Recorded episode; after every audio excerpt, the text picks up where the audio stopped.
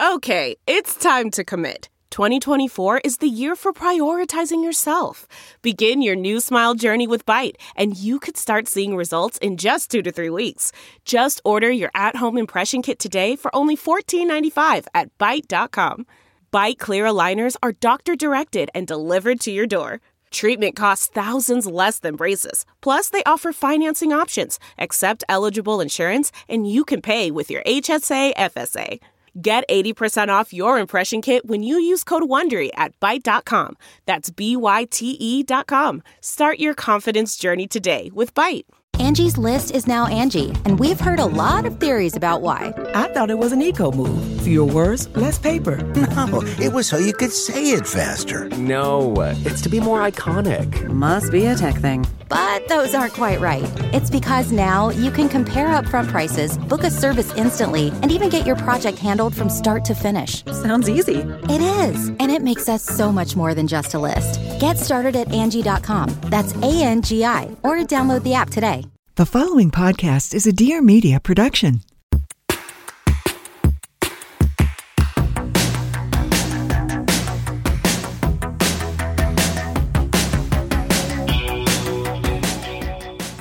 Hey, team. Welcome to A Thing or Two, a deep dive into stuff we think more people should know about.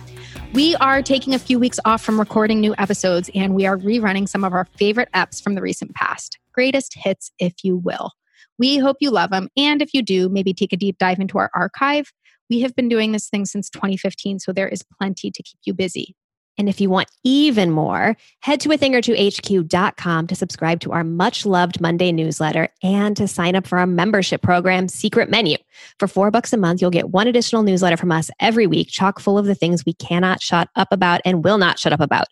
And as always, to share your thoughts on this episode or anything, really leave us a voicemail at 833 632 5463 or DM us on Instagram at a thing or two HQ. Hi, it's Claire. Okay, before we dive into this week's show, we wanted to make sure you're up to speed on our secret menu. If you're listening to this, I'm going to guess you probably already get our free Monday newsletter. And if you don't, go sign up at a thing or two HQ.com. But in addition to that, we also send out a once weekly members only newsletter, and you have to subscribe to Secret Menu for four bucks a month to receive it. We share what's in our shopping carts, what links we're slacking back and forth, answer reader questions, and just generally sort of get into the nitty gritty of stuff. Secret Menu boiled down is basically where we put all of our best secrets, from what to buy for new parents for under 50 bucks to things that will make washing the dishes less miserable to how I do my hair. Again, it's 4 bucks a month and you can cancel anytime. Sign up at a thing or two HQ.com to receive it as well as our endless gratitude for supporting what we're doing. If you love this podcast and the Monday newsletter, we think you'll love Secret Menu too, and we'd be so grateful to you for showing your support by signing up. All right, that's it. On to the show. Welcome to A Thing or Two, a deep dive into stuff we think more people should know about. I'm Claire Mazer. And I'm Erica Cerullo. You might know us as the co founders of Of a Kind, the co authors of Workwife, are just two women who feel so strongly about the relationship that they own the domain claireanderica.com. Related, head there and sign up for our newsletter, find episode notes, all that jazz. And leave us a voicemail at 833 632 5463. And also check out our brand new Instagram at A Thing or Two HQ. So we decided to skip airing an episode last week because, quite frankly, the programming we had planned just did not feel right to release. Um, exactly. So we took a week off, and here we are. And we have been talking on other platforms about our feelings about everything that is going on in the world right now, in that white supremacy exists and needs to be uh, torn to shreds. Yep. Um, that Black people are being killed by police. Um, way too often, which is to say ever. Um, and yeah, I mean, I think the national conversation right now is rightly centered around racism, specifically racism against Black people, with a focus on the way our system of policing upholds racism and murders Black people. And but I think the conversation is also rightfully growing um, a, lot, moving a lot beyond that at this yes. point, too, yes. and is expanded to talk about the ways that systemic racism infiltrates every single piece of culture and how we are have all been complicit in that, um, or we, you and I, as white people, have been complicit in that. Right. There have been, you know, the the conversation is like you said, it's progressed to be about like how is media upholding this? How are very, you know, how's the music industry upholding this? How how are we as individuals um, upholding this, whether we're conscious of it or not? And we sort of thinking about this in two ways. One, so much of what we do is about promoting businesses, projects, and people that we love. And it is on us to make sure that that is representative of Black people and the projects and businesses that they are working on. And we are very committed to that. But also, you know, a lot of what we do is also just talk about quotidian nonsense. And that also this might be what we do best, honestly. And we've been thinking a lot about, you know, how does the national conversation that's happening right now apply to that? And it does still apply to that. Even when we're talking about nonsense, we need to be thinking about it through an anti-racist racist lens.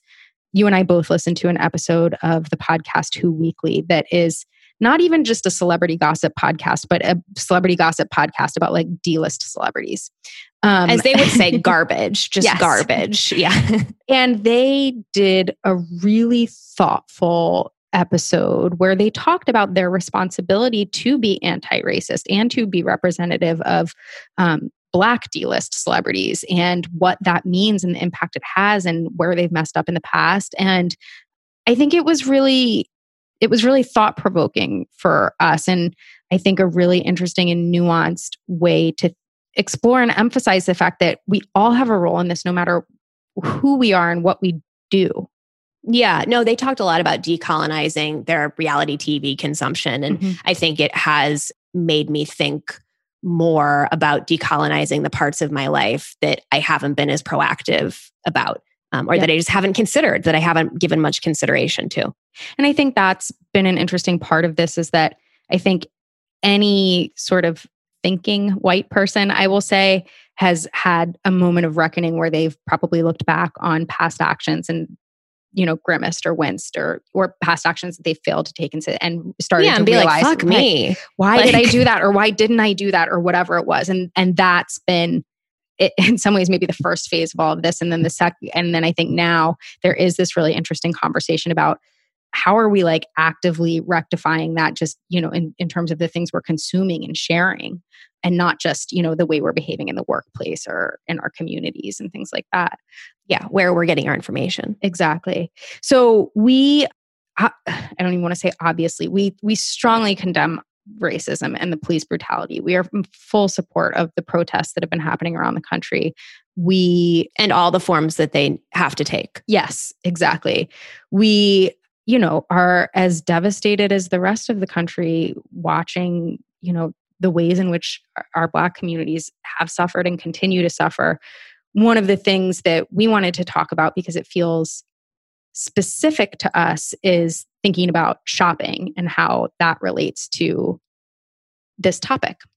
Yes. And I think, you know, something for more context, this is something we've been thinking about a lot in general as lockdowns hit and quarantines hit, um, and just sort of reconsidering the way that we all think about shopping and consumption um, and how the two of us are approaching that through a new lens or two new lenses. Yeah. Hi, I'm Elizabeth Kott. And I'm Stephanie Simbari, and we are the hosts of That's So Retrograde. Heard of us? For the past 200 and some episodes, we've been trying to figure out what the hell wellness is. We have inspiring and fun conversations with all types of amazing people, from healers to comedians to whatever's in between. We're five years in, but we're just getting started. So hop on board every Thursday to join the party en route to living your best life. And don't forget your cannabis. Or to check us out on Instagram at So Retrograde. That's right. Bye. See you there.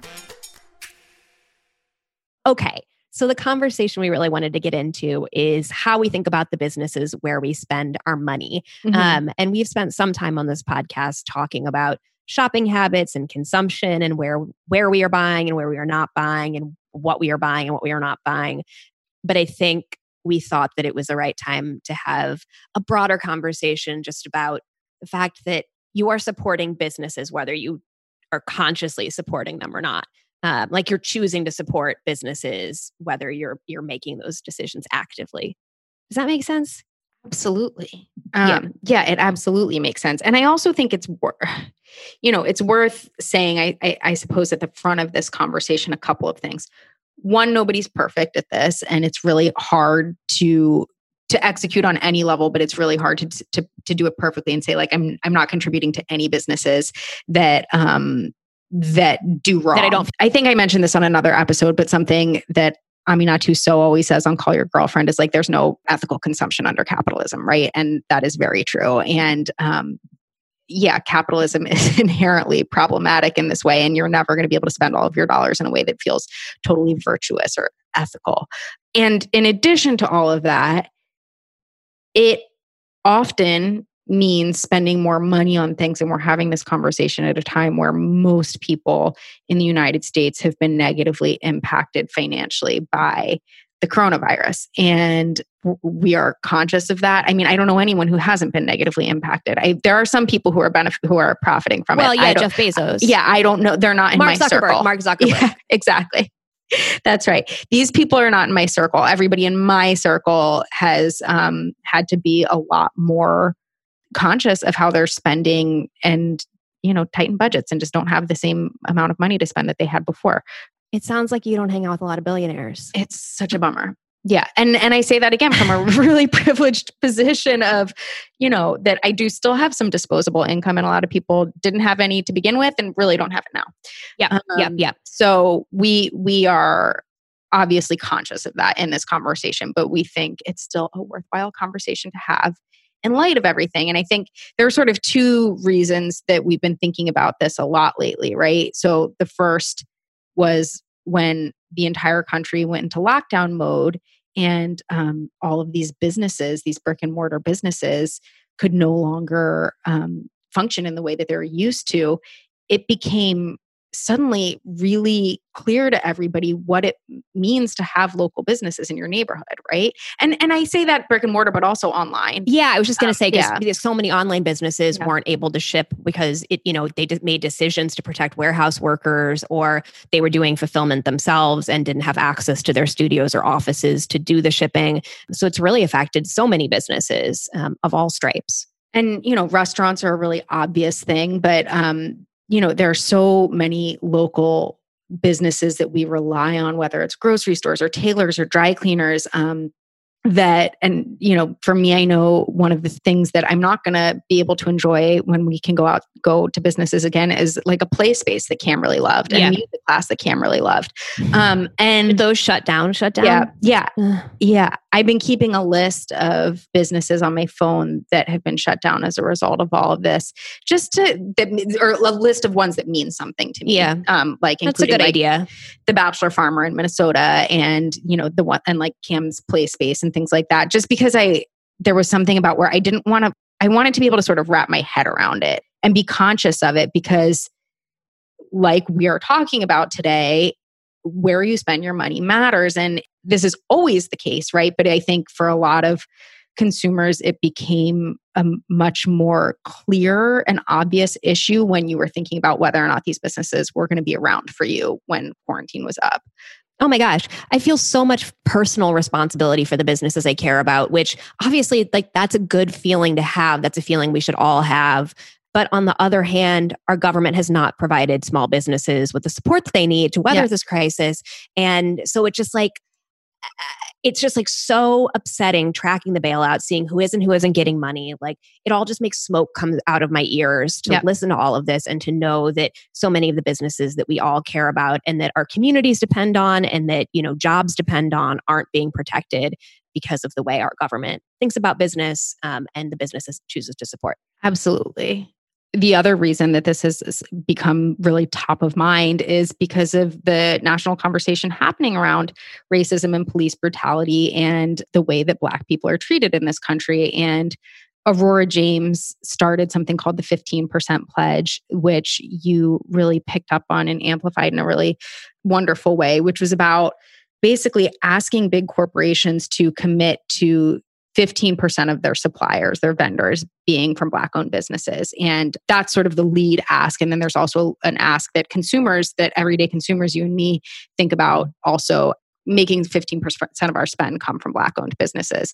And it is such a smart way to think about this because at the end of the day, money runs the world. Like, oh, absolutely. And I mean, talk about capitalism. Like, exactly. if we don't, if we don't spend our money with businesses that we care about and people that we want to support, we have learned very quickly that we can't yeah. count on anybody else to be doing that for us. Exactly. And financial liberation is a huge part of this conversation. And and you know, this idea of supporting black owned businesses barely scratches the surface of the bigger conversation around the way that black people have been robbed over Oh, centuries in yeah. this country and and the reparations essentially that they're owed but But this is just what you and I can do on a daily basis, um, beyond making donations and beyond offering support in other ways. yes Um, this is the thing that we can do that we can build into our lives. Yeah. And it's and it's not a hard thing to do. And it's No. not something that's going to require you to spend more money on things. Um it's not, you know, it is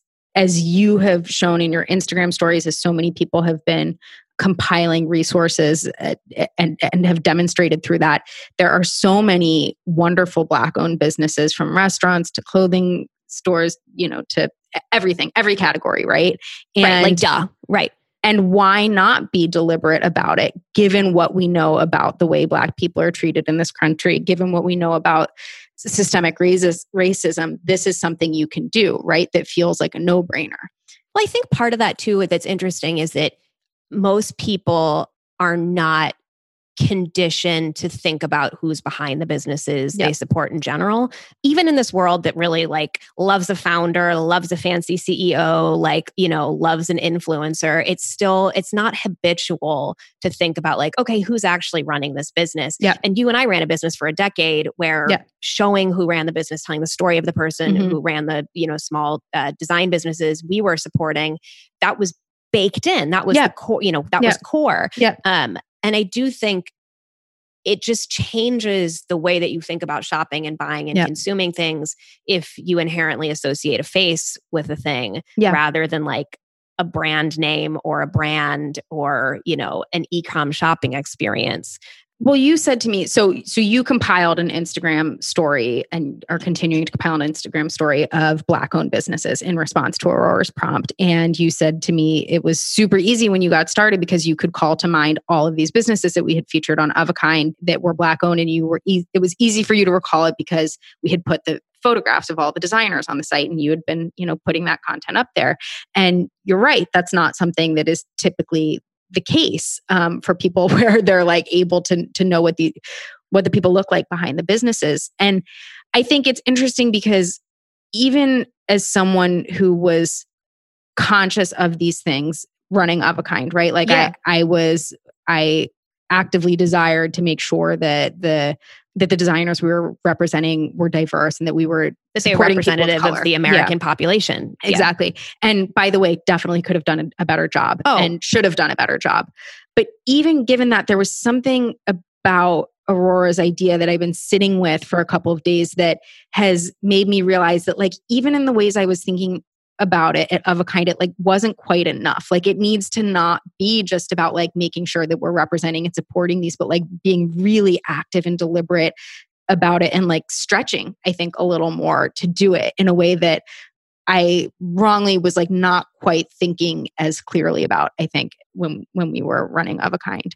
it's not just about like offering options Yeah, and it's not just about like, oh, we're like supporting everybody. Like it, it feels like it should be a mandate in a way, and that it's like it's more of a must rather than a like what is the right way to I, I'm having trouble articulating, but there was something about the way she she presented this that and you know also in the context of obviously the larger conversation that we're all having right now where i was just like this has to happen and it's not it's no longer like let's make sure we're trying to do this type of thing it's let's let's do this yeah we're doing this yeah, we're doing this. Um, Yeah. So we'll link to a bunch of resources in our episode notes. Um, but Lingua Franca has been compiling a spreadsheet. Helen Rosner has saved a highlight to her Instagram story. She's a food writer at the New Yorker, listing all kinds of spreadsheets compiled by other people of local restaurants that are Black owned. Julee Wilson put together a list of 125 Black owned beauty brands. Um, there's Black owned Brooklyn, there's Shoppe Black. There's a, a lot out there. Mhm, mhm. Um, and something I think that's really useful to just search. Um, I was doing this for my parents uh, who live in a place that has a truly, truly, truly depressing number of Black owned businesses, is to just search Black owned businesses and Peoria, Illinois. And think about, you know, lawyers, accountants, contractors, car dealerships, auto mechanics, like those kinds of businesses too that aren't places that you're just like bopping into to pick up a gift or whatever. Like the other thing that I hadn't thought of at all until um, someone named Amira Rasool posted it on her Instagram is open up a bank account at a black owned bank, which I don't know about you, but I don't feel like my current bank's doing all that much for me. That feels like something that just wouldn't have occurred to me. And I appreciate that being put out there. So we will link to that list as well.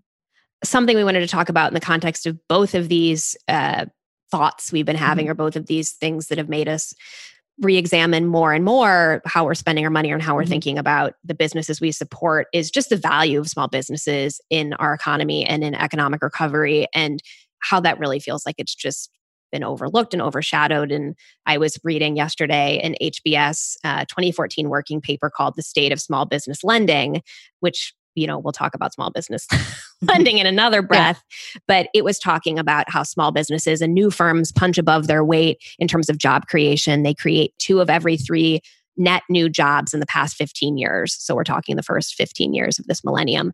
Mm-hmm. They employ half of the private sector payroll and they produce about half of private sector GDP.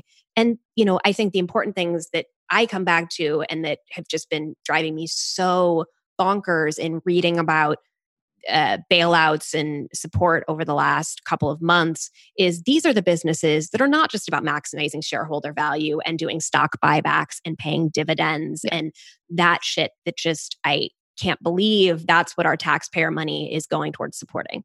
I'm sure every I'm guessing everybody listening to this podcast is aware of this, but even it is helpful for me to sometimes remind myself that publicly held companies have a legal responsibility to make the most money possible for their shareholders. Like that's their number one priority. And I think something that's been interesting for us is selling our small business to a big corporation and seeing the various ways in which that plays out and the various ways in which that plays out when it comes to thinking about some of the things that matter to us and whether, you know, being able to publicly speak out about causes that you care about or carry certain things or not carry certain products.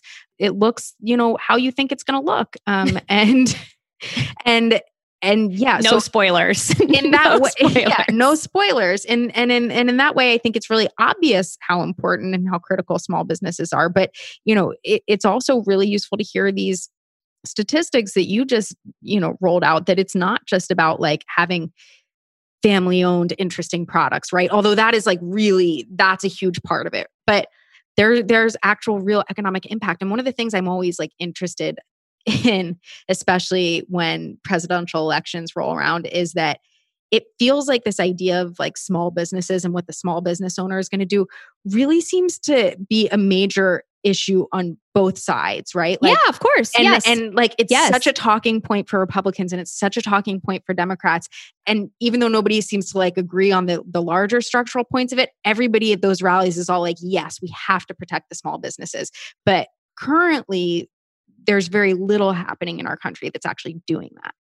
Well, and I mean, just thinking about the ways that the really big players, the super big multinationals affect our whole world, the lobbying money spent on regulations and deregulations that are very likely not in our interest and very likely things that we would not vote for if given the option, the way that the global supply chain is affected, where it's shifted to minimize the amount of inventory that companies have to hold, which, you know, we have seen play out in this pandemic in terms of shortages of PPE.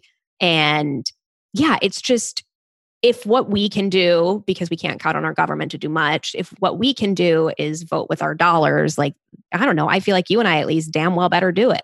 Yeah, absolutely. I'm going to bring us into another topic, which is like business funding and how businesses yeah. get funded, because I think it's so relevant to this idea of small business and small businesses surviving. And a lot of times when people ask us about of a kind and they're interested in the fact that we sold it eventually. They're like, was that something you had planned from the beginning?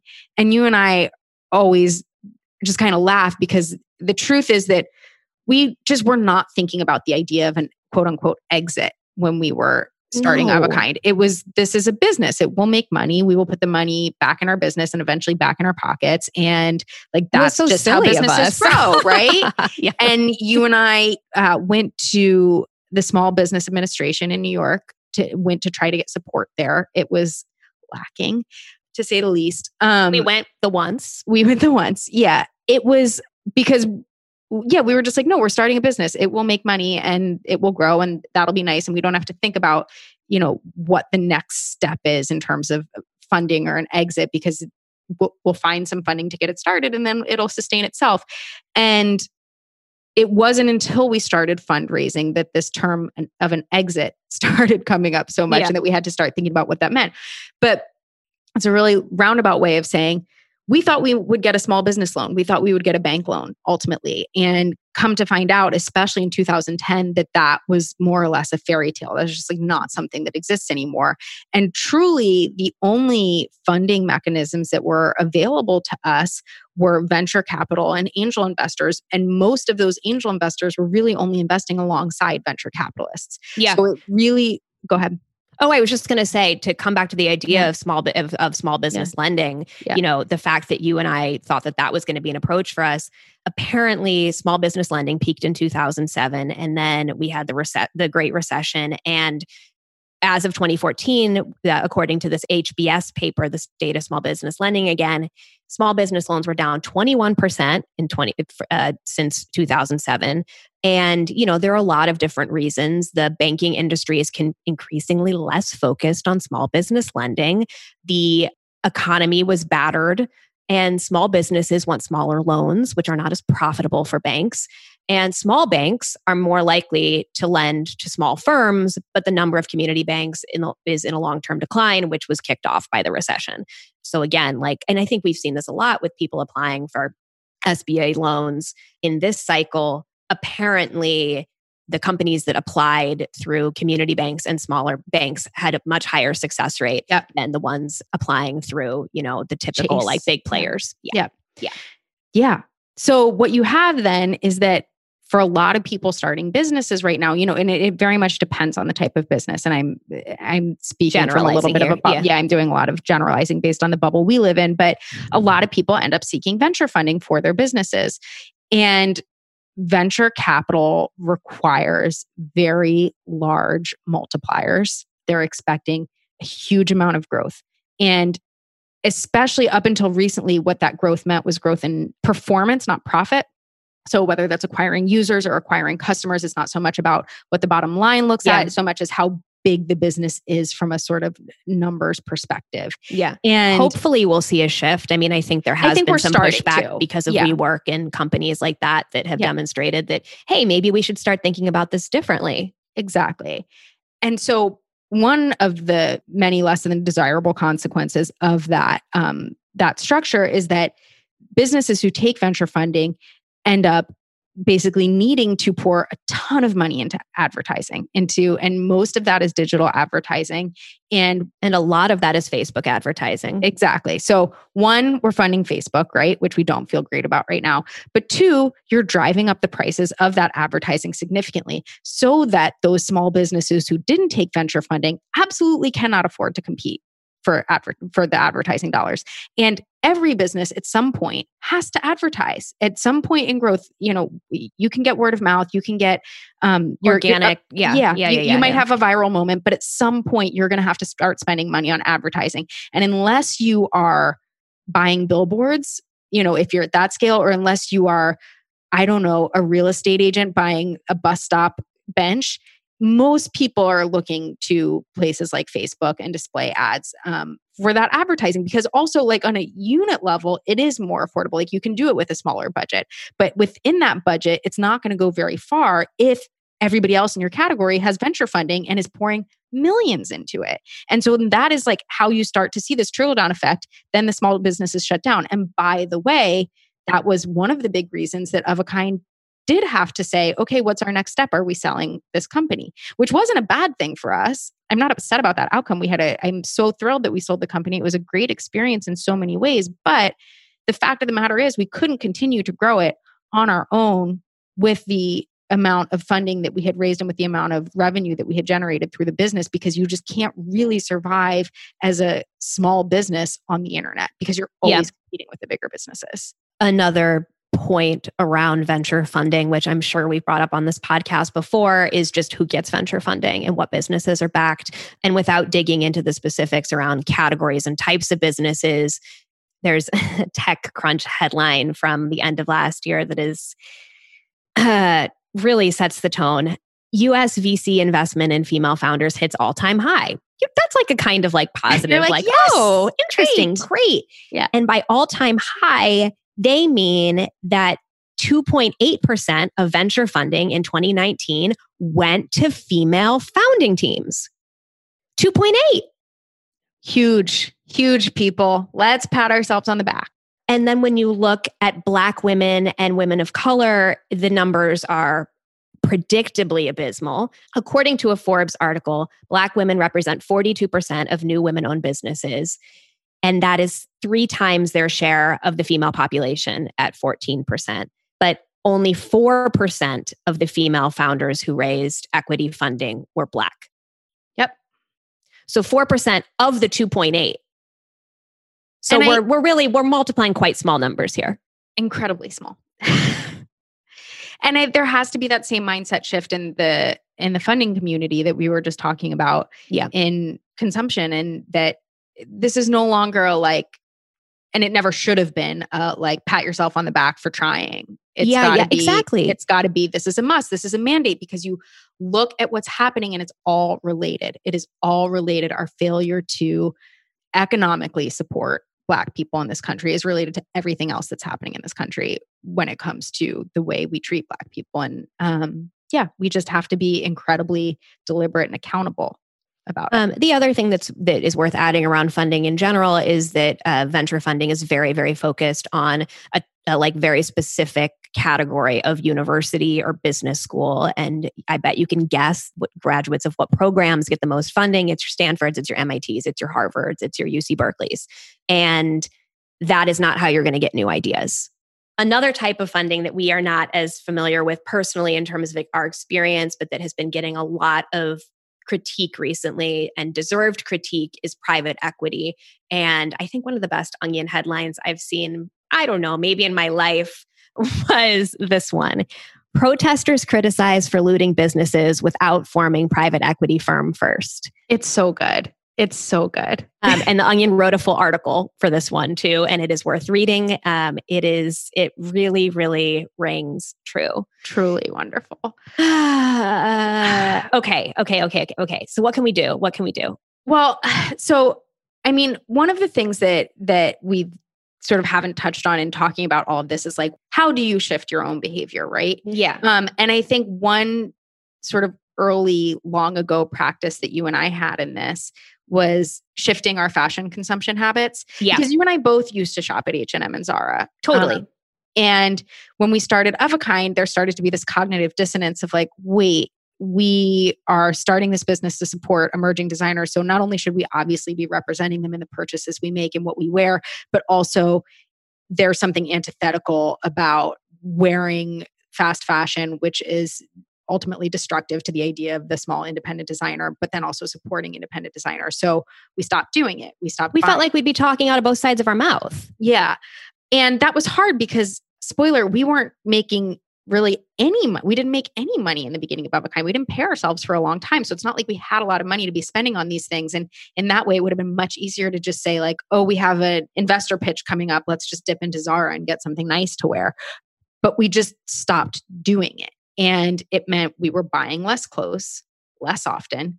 But I think that it became very obvious how much better we felt about a you know who we were supporting but b also the things we were buying because they were nicer and it just all of a sudden became like i don't want anything from zara h&m it doesn't feel good both psychologically or physically I think for both of us in different ways, it's really helpful to create the rule and just say like, oh, I don't shop there. Yeah. And, and to myself, like not in a like Yes. a like, you know, like, No. oh, I don't shop there way. it feels connected to what people say about changing your diet right like it, it for a lot of people it's never going to be enough to say like oh i'm trying to cut back on chocolate if a lot of people just have to say i don't eat chocolate or Yeah. i don't eat meat right Yeah, and if yeah, you yeah, create yeah. the rule for yourself um i it's like a, a commonly cited tactic for shipping It's like your vegan diet. before six. Yes, something. exactly. Like I just don't do that. Yeah. Um, and yeah, I think it is very helpful when thinking about your consumption habits to think about it that way. that's the shift that I've made over the last year with Amazon, Mhm. where in the beginning I was definitely just doing a like a lot of like I like I try not to buy things on Amazon. I make Yeah. exceptions for myself. And I think now I've gotten to the point where I'm like, okay, that like that was achievable. The next phase of this is like, I just don't do it. I Yep. just don't do it. I'll like pay extra to pay for shipping from somewhere else or whatever. There are enough workarounds for me Right. to, you know, figure it out. Yeah. And I think, you know, sometimes it means, like we said, you're buying less of something, you're waiting longer to get it. Sometimes it means you have to leave the house to get it instead of buying it online, which, you know, again, has become really obvious. Like we need these grocery stores around. We need these things that are keeping us alive and sustained when we can't go anywhere else. And yeah, I think it's really just a mindset shift. And it's also, it does take more time, right? Like Yeah, it takes yeah, more yeah. time to search for these things online. It takes more time to um, do the research and figure out who's behind the business. But that's okay. We have But it time also- right now.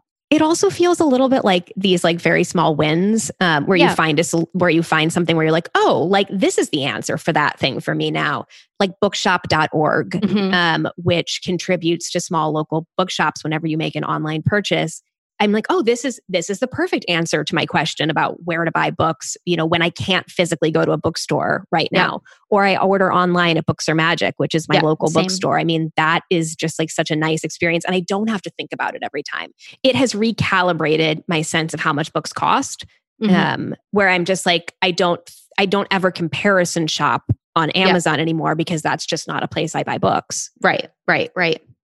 That's interesting.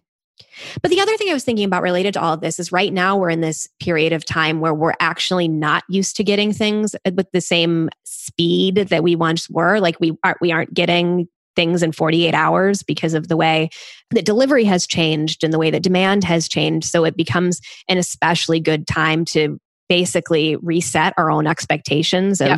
what we should expect out of a company and like what you know what that means for the environment what that means for the businesses we're supporting and where we're getting things because like most things you actually just don't need that quickly Right. at all No, no. And, um, you know, again, circumstances are different for everybody. And, but if you have the means and the flexibility in your life, and I think a lot of people listening probably do, especially in this moment where we're not going out all the time, we're not rushing back and forth to work and social events, like it's worthwhile to take the time. And also it's sometimes just worthwhile to pay for shipping. Like think think about where you could be spending, you know, saving that money elsewhere and um and do it. I Yeah. know that I'm really guilty of when I'm doing this and trying to buy stuff not on Amazon, a lot of times there's higher shipping thresholds at places. And so then I fill my cart to get it to Yeah, the shipping to hit it I like get frustrated with myself because I'm like, why? Why is it so important to you? Because ultimately someone's paying for it. You're paying for it in some way. You don't need those other things. Just pay the shipping fee. You used to do it all the time. yeah yeah yeah yeah, yeah And Yeah. it just it is what it is. It's part of doing business. And it's like, you know, we sort of started this saying when when you think about it in terms of can you pay the shipping fee because you want to make sure that this business exists still? Then it becomes a lot easier to say, like, yeah, fine, I'm gonna pay this the shipping fee. well also shipping costs money Exactly. Like, it's just it's not actually for it. free for uh, anybody like no, one's like someone like is paying for it. And what No, these UPS businesses is not telling the business like, oh, well, you hit a hundred fifty dollar threshold, so we're dropping that one off for free. no, what this business is doing is calculating. And I'll tell you, like we did it at Of a Kind all the time, finger in the air, you know, like, do we think people will be more likely to buy? So therefore, we can give them a discount by offering them free shipping. It's a discount you're getting. It's like, yeah, you're cutting into your margin yeah. to say, okay, it's worth it because we've made this much money on this transaction. So as a result, Yeah. we're willing to give this small discount in order to achieve this higher transaction. and by the way, I'd like to climb a little higher on my soapbox. Please.